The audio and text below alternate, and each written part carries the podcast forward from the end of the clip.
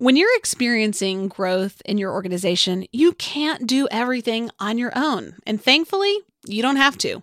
With the help of our friends at Belay, you can simplify your life with an assistant and finally stop doing it all. For our podcast listeners, Belay is offering their free download of 25 things you can delegate to an assistant today. Gosh, I can't wait to get my hands on that. All you have to do is text lead to win, all one word, to 31996. That's 31996. And in case you're driving, that number is in the show notes for your convenience. Hi, I'm Michael Hyatt. And I'm Megan Hyatt Miller. And this is Lead to Win, our weekly podcast to help you win at work and succeed at life. Well, for the last couple of episodes, we've been talking about hiring a business coach. And that's something every high achiever, every entrepreneur, every senior executive needs. And today we're going to take this a step further and show you how to get the most out of that coaching relationship.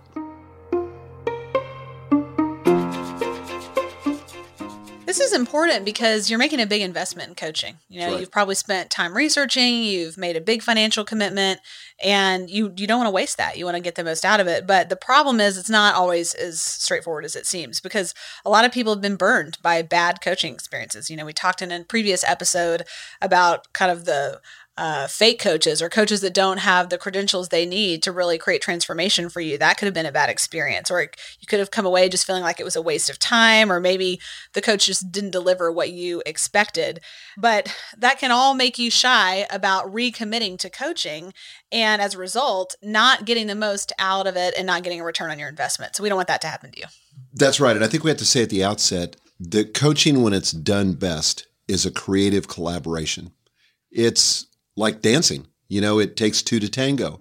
And so there's something the coach brings, but there's something you've got to bring. And if you don't bring that thing to the relationship, then you're not going to maximize the value of it. It's going to be a waste of time for you.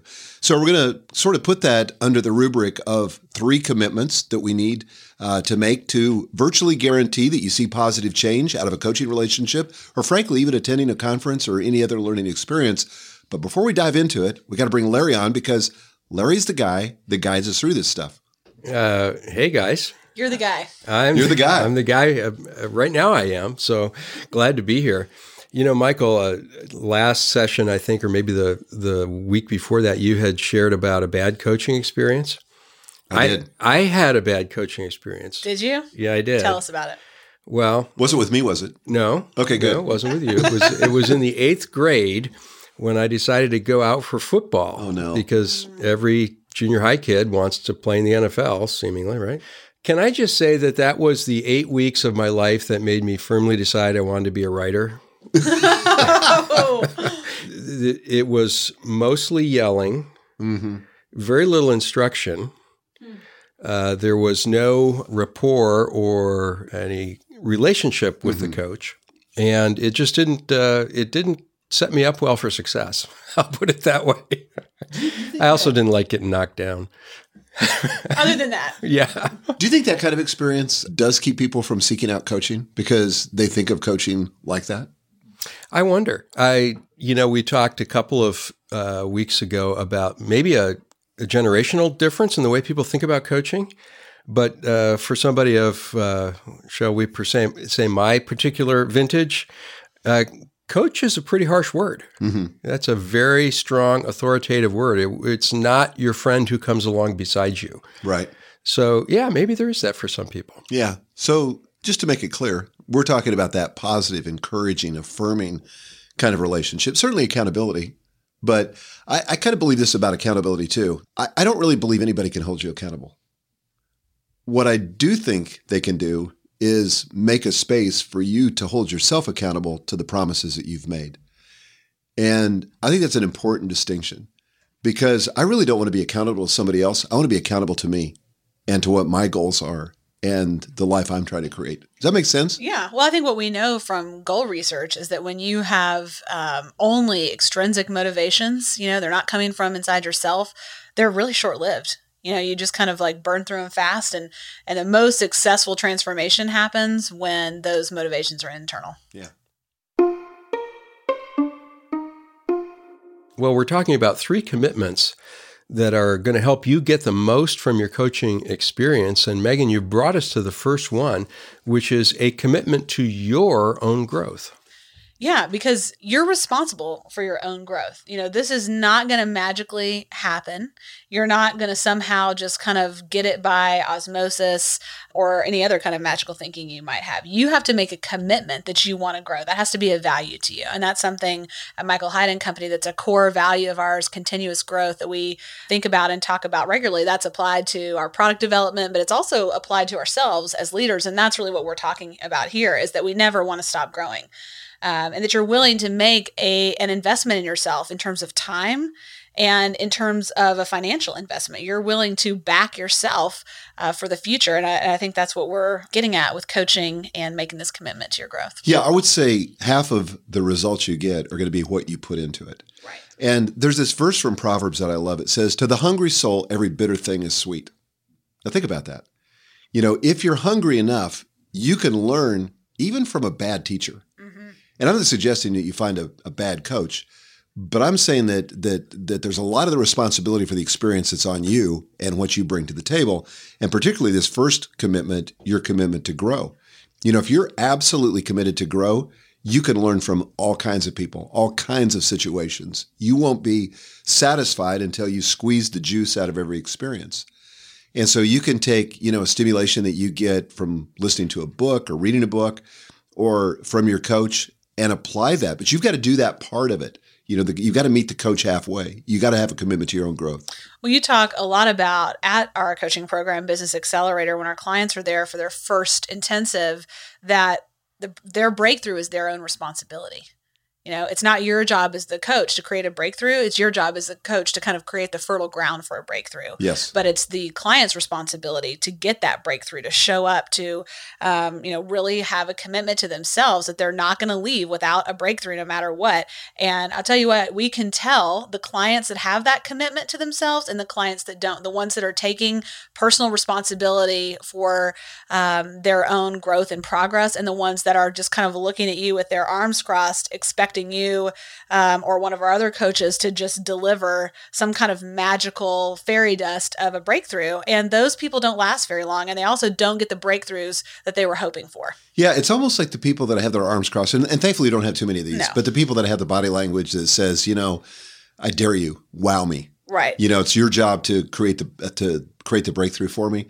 No, I'm sorry. You know, uh, like you said, I'm going to do my best to facilitate a conversation where you can have a breakthrough. But the people that I know that take their own personal growth seriously are the people that are taking voracious notes, mm-hmm. people that are fully engaged in the conversations in the room, people that come up and ask me questions, you know, those are the people that I know that are committed to personal growth because they're doing their own work. And that commitment really needs to precede you showing up for coaching the first time. You know, we're going to get into some things in a minute, kind of like what you need to do when you're there. But before you ever start, this is really about having the right mindset. Yeah. You know, if you have the right mindset before you start coaching, the value, the return on investment that you're going to get from whatever program you're engaged in is so much greater than if you come into it cynical um, or not taking responsibility or distracted or something like that. I, I would take it a step further, even to say, you know, if you come in with the wrong attitude, I don't care if you have the world's best coach, the most brilliant coach that's ever been born, you will not get jack out of that experience. But on the other hand, even if you don't have a brilliant coach, if you've got the right attitude, if you're committed to your own growth, you'll find something there to fuel that. Well, we've cited a couple of times over these last two or three weeks this study of executive coaches that was conducted. And one of the conclusions of that study was that the executives most likely to benefit from coaching are those who have, and this is a quote, a fierce desire to learn and grow. Yeah. And you can tell the difference. You know, when you're coaching, you can pick those clients out without ever talking to them. You can tell by their body language, you can tell, you know, by how they engage with other people, all those things you can tell. And they are the ones that become the star clients. I hesitate to say this, but oftentimes you can tell by the people that sit at the front of the room. Uh-huh you know, because they want to be in close proximity to the teacher. They want to be where the action is. Right. Or if it's in a one on one coaching call, they're not late you know they're on time they're prepared they've done their homework because they're they're ready to get to work and and study and grow Well, commitment number one is a commitment to your own growth. This isn't like uh, compulsory education when you were in high school or junior high. Right. Nobody's making you be there. Show up because you want to learn and grow. Commitment number two is a commitment to fully engage. This reminds me of the idea of playing full out. Mm-hmm. You know, that when you show up to something, you are going to give it 100%. You are going to, you know, take notes like you were talking about a minute ago. You are going to answer the questions. You're going to dig deep. You're going to push yourself past your comfort zone. You're going to be all in for that period of time. You're not going to be checking email. You're not going to be making calls, leaving, you know, your coaching to go make a call to your office. Um, you're going to treat it like the most important thing you're going to do that quarter if it's a quarterly program. And uh, that's called playing it full out. And and again, you can tell the difference between the people who have made that commitment to themselves and the ones who haven't. Well, I remember going to a conference years ago, and I was sitting next to somebody that had their arms crossed, that wasn't doing the exercises, wasn't taking any notes. And I finally asked at a break, I said, How do you, how's it going? And he said, Oh, not that impressed. Well, of course not. He wasn't engaging at all. He wasn't doing any work. He wasn't doing anything. And so it's it's no wonder. It, it, you're doing this for your own benefit. You're engaging for your own benefit. If you don't engage, you're not going to get the experience. You're not going to get the breakthrough. Mm-hmm. Another way that you can engage is by being vulnerable. You know, asking questions of the coach that maybe make you feel a little bit exposed but are really important, or your fellow uh, mm-hmm. clients, you know, just to, to really be vulnerable and also to be generous, you know, to be generous with the way you help people, the advice you share. You know, we have um, an aspect of our business accelerator coaching uh, where the clients get to help each other with the problems that they're facing in their business right there. And it's so fun to watch. They mm-hmm. get tons of breakthroughs. But that's a great place where you really need to be both vulnerable and generous because somebody at the table probably has the answer that you need, but only they're only going to be able to help you if you're vulnerable. And you probably have the ability to really help someone if you're willing to be generous. But all that is um, kind of an aspect of being fully engaged once you're in coaching. It takes a little bit of humility yeah. to really do that, doesn't it? It really does. I mean, you can kind of sit back and be asking the question the whole time you're there. You know, am I am I ahead of these people or behind these people? You know, in other words, it's all about me. It's all about what they think of me or what I think of them, and and that's just a waste of your time and everyone else's. It's not about you primarily. Well, this is where it sometimes gets manifest is that people pretend to be something they're not. Right. And it kind of goes back to the point you were making about being vulnerable and being willing to admit. It's kind of like I go to my financial advisor and I try to pretend. And fortunately, you know, he knows all the, the depths of my financial mistakes and, you know, the good things and the bad things and all that. So I can't really pretend. But it'd be it'd be easy in a coaching relationship to make it sound better than it is. You know, to kind of put the icing on the on the cake and or somebody said put, you know, lipstick on a pig.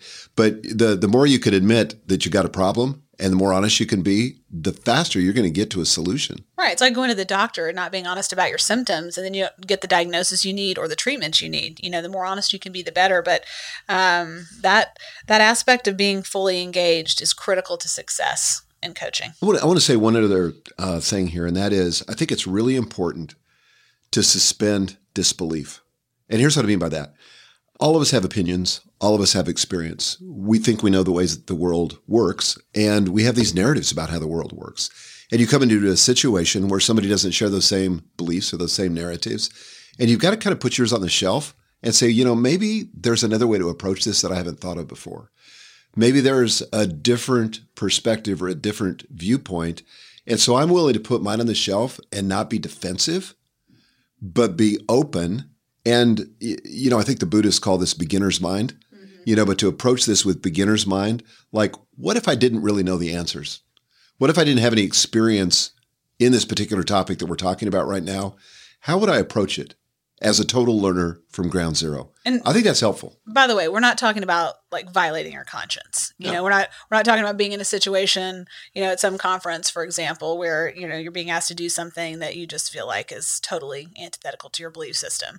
But you also as a mature leader should have the ability to be in a situation where people have you know great diversity of thoughts and beliefs and glean something useful out of those in many cases you know even if you're not in alignment 100% it's not all or nothing necessarily well i'll give you a good, good example I, I walked into a conference one time that was actually put on by my coach and it was a situation where i was in a room with about 80 people from a couple dozen different countries. A lot of different religious viewpoints represented. And I'm thinking to myself as I go into this conference, I'm thinking, wow, I don't know how this is going to go because I don't have that much in common. You know, I mean, not all of us really speak the same language. We kind of have English as a as a common base, but all these different religious viewpoints and all of that from all over the world. And one of the first exercises they did is they said, we want you to get with two other people at your table, and we want you to come up with a list of everything you have in common. And so I, I, can remember on my list with the two people I had, we had 82 things that we came up with that we had in common. Whoa. And so these were people from different religious backgrounds, from completely different countries, and yet we had all the big things in common. Hmm. You know, I'm not talking about, you know, the the intimate details of our belief or our religious beliefs or any of that, but I'm just saying we like all love our humans. kids. Yeah, we, we all love our kids. We all want, you know, a better life for them. You know, we value honesty and integrity. And I mean, it was just, it was amazing. Then all of a sudden I felt like, even though there's a couple dozen different countries represented here, all these different religions, I have so much in common with these people. That's really cool. But that comes from being open minded, mm-hmm. you know. And and it, I'm not saying I went into that conference with an open mind, but I saw the value of being open minded. Well, from the learning environments that I've been in, uh, I can tell you some of the behaviors that have been valuable to me and I think would be valuable to others. One is to get rested and go in refreshed, uh, especially if you're paying money for it, maybe traveling yes. for it. You've got to allow the margin to enter it with full energy. And I like to arrive early. It shows respect to the presenter, shows that you're all in. You get to meet some of the people that you will be participating with, and that's helpful and sit where you can see and hear well. I find that sitting up front avoids distractions. Mm-hmm. Uh, you can be focused on what's happening. This is really hard, but put your phone away. This is critical. I Very mean, critical. Uh, probably of all the things on this list, this is the most important. I can't tell you how often I've seen people sit there and they're answering email. They paid all this money to be at a coaching intensive or a really expensive conference and they're just doing their day-to-day work and you're thinking you're like leaking money right now you know and and your your breakthroughs just passing you by you know to say it another way you can't engage unless you disengage yeah. with the other stuff like the principle in the book scarcity you're putting a bandwidth tax on yourself mm. you're not getting the full download because you're using some of your bandwidth to upload other thoughts and and be somewhere else. good metaphor. I think taking notes is so critical. Writing reinforces learning. We talk about that a lot on Lead to Win. Uh, but taking notes will help you get more from the experience and asking questions. What a shame it would be to go to the place where you can get questions answered and not ask them. I got to tell you a story, Larry. We just finished our Focus Leader live uh, conference this week, and we had a guy who was there who I think he said he was 26 years old, mm-hmm. right? And we did a Q&A after every one of our six sessions, you know, and had a handful, maybe five or 10 people that would come up and, and ask questions. And this guy came up three times. I think that's right. Maybe four. And every time he had a really thoughtful, humble, vulnerable, eager question to ask. And I mean, he was probably the youngest person there by mm. 10 years easily. And I was so impressed by I how eager he was because he was not going to leave that conference without whatever breakthrough he came for. And that's what we all need to do. Curiosity is a mark of a good leader. Mm-hmm. It's also a, a mark of intelligence. So the more curious you can be, the more questions you ask, those are the people that go further faster. That's right. I think it's critical too to engage with other people. The break time is not time to make the phone calls. I mean, that's sometimes right. you have to do that, but uh, that's time to drill down with your peers and find out what they're learning and what they're taking away and get your questions answered from them. And it took me a long time to learn this one, but do the exercises and the assignments. It's not just busy work. This really helps you learn and apply what you're learning to your own situation. I can say in our own coaching program, we are so thoughtful about that. I mean, the questions that we have for the group discussions, uh, the questions we have for the personal exercises, those are not busy work. That is work that's designed to take the content and help people sort of import it into their life and make it part of their life. And that doesn't happen unless you fully engage. I can say for myself, when I started to make the most progress in my life is when I began to go to these learning opportunities like conferences and coaching and not try to discount the success of people who had succeeded above me, but try to find out what they know. Mm-hmm. It makes such a huge difference to be open mm-hmm. to learning from others. Finally, stay for the entire time when you're thinking about making that flight or do it can I skip the last Q&A and just squeeze out early to get home, you're just not going to get the most benefit from the event. No, and, and sometimes the breakthrough comes in that last 15 minutes. You know, it may be that, you know, something somebody else says or something your coach says, but sometimes it happens in the last few minutes. I, I want to milk every bit of it. I'm paying for all of it. I want all of it. Hey everyone, I wanted to slip a quick note inside this episode to tell you about something really exciting happening later this week. We've got a special episode of Lead to Win that's going to hit your inbox on Thursday. Now, you may know that we are huge fans of Belay and have been so for a long time. You may also know that they provide virtual assistants to overwhelmed executives and leaders. And as usual, my dad was one of their early adopters. This episode will feature two of his very first virtual assistants Susie Barber, who's our Senior Director of Operations and has been on this podcast many times before, and Tricia Sciortino, who's now the CEO of Belay. You're going to hear how the company started and how it was instrumental, actually, in the founding of Michael Hyatt and Company. They'll also talk about how to find and leverage an executive assistant, and they're going to give their top 10 tips for working with an EA. If you need an executive assistant, have one, or are one, don't miss this bonus episode Thursday on Lead to Win. Well, commitment number one to getting the most out of a coaching experience is a commitment to your own growth. Commitment number two is a commitment to fully engage. And commitment number three, a commitment to take action. This one is so important because at this point, you've kind of gotten yourself into the right mindset. You've attended the coaching event, but now the rubber meets the road. What are you going to do with it? And if you don't take action, if you don't implement the things that you've learned, then it's just kind of more information. And none of us really need more information. What we need is more and better application and execution.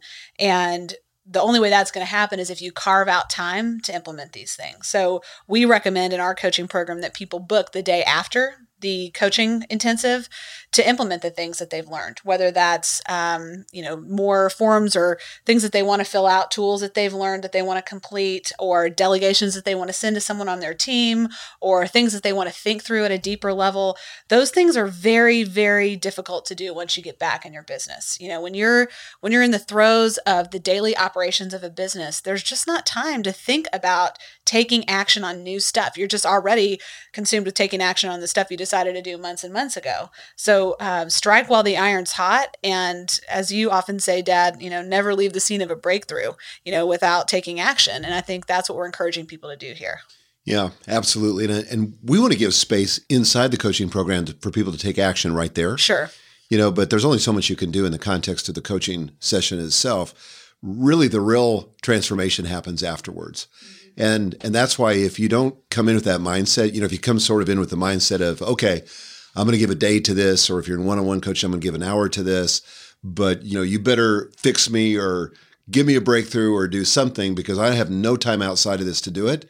Well, you might as well not even do coaching mm-hmm. because you've got to allocate that time. And I would say that it probably needs to be a one for one kind of exchange. In other words, I agree. For every hour that you're in coaching, you probably ought to think about another hour that you're going to do the application. It may not all happen on the day after, it may happen in the weeks that follow, but plan your execution. Well, that's a good point. So, in addition to giving yourself time to kind of continue to think through it, you've just learned, maybe the day following or the hour following, if you're doing one on one coaching, you also need to book time for the execution. So, yes. maybe it's a, a, meeting you need to have with someone. You're going to get a big breakthrough in your coaching intensive. Now you've got to go have a meeting with somebody on your team, or you need to spec out a job description for somebody you want to hire, or you know you want to create something whatever it is if you don't schedule it before you leave and do it immediately chances are it's going to get crowded out. You'll forget about it.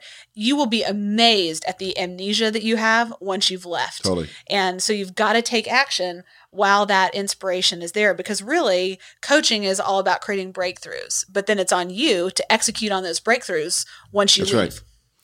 Let me come at that from another angle. What about coming away from an experience like that and being like so overwhelmed with the massive changes that you need to make that it's either very disruptive to your business or paralyzing? Perhaps you've had a boss or been that boss who comes back to the office and everybody dreads when they get back from right. their coaching or from the conference because it's going to be a whole paradigm shift and they're going to want to throw out everything that's happened before. How do you make this actually doable and manageable in the context of a business that has to keep functioning? Well, here's one of the things I do during the day, and I'm part of a coaching program now that's a, a day long event once a quarter, and that's actually the format that, that we use for our coaching clients too. I'm taking notes, but I have one sheet at the back of the workbook or one page at the back of my notebook that's allocated specifically for actions. So every time I think of an action I want to take, it may be a book that it, that the coach mentions that I want to buy. It may be something much more radical. I'll just list that. Then I want to go back and prioritize those things. And so I can't do everything, but what are the most important things that I can do that are going to get that are going to drive the biggest results? And then I think as a as a leader, you have to be self-aware enough to know how much can my organization metabolize at once? You know, what I don't want to do is, you know, force feed them and cause them to choke and die. You know, I want to be able to mete out the kind of change that needs to happen in the right order and in the right frequency so that nobody gets sick from it. And I don't want to be the guy that comes back, you know, and everybody dreads me coming back because, oh my God, what did you learn, you know, at the coaching session? this time. One of the things that can be really helpful to that end is when you're talking to your team about some changes that you want to make, and this is good any kind of change, is to frame it up as uh, or from the perspective of why is this good for them? You know, how does this help them? How does it alleviate a problem, create an opportunity? Um, because if you just make it all about yourself, you know, this is going to make my job so much easier. This is going to help me make so much more money. This is going to help me get so many things off my plate. Why does that matter to them? you know and if you don't communicate that it's really difficult to get buy-in and then it's really hard to get alignment so i think if you come at it from that perspective you're going to get a lot more enthusiasm than if they feel like you're just coming back and creating chaos and a ton more work for them with no discernible benefit I've, I've increasingly tried to frame these up as an experiment when I come back. You know, hey, let's just try this. And we did an entire episode on developing an experimental mindset. But I think it's a good way to sell anything. It is. And the truth is, probably half of the things we try, we don't continue. You know, we really do. Right. Um, see them as an experiment and they can be great. Some of them have been really lasting, and others, you know, we tried and they didn't quite work for us and we've just moved on. Honestly, everything's an experiment. There's nothing we don't implement that's not an experiment because the moment it stops working or doesn't continue to work, we're going to abort and go to something else. Well, today we've learned that every leader can get maximum benefit from a coaching relationship by making three commitments. The first is a commitment to your own growth. The second, a commitment to fully engage. And the third is a commitment to take action. So, Megan and Michael, any final thoughts? there is so much agency that you have as a coaching client. It's easy to think so much about the coach that you select and the program that you're getting into, and all that is really important. We've talked a lot about that. But you are the other half of the equation for success. And when you implement these three commitments, your chances of success of having huge breakthroughs and tremendous return on your investment are uh, are really big. I just think it, you know, to think of it as a dance and how can I bring my best self to this equation so that we have the best performance together? How can it be a creative collaboration that works for both of us? Well, this is both practical material and I think inspiring too. It inspires us to take our own growth more seriously. So thank you guys. Thanks, you Larry. bet. Thank you, Larry. Thank you guys for joining us today, and we'll see you right here next week. Until then, lead to win.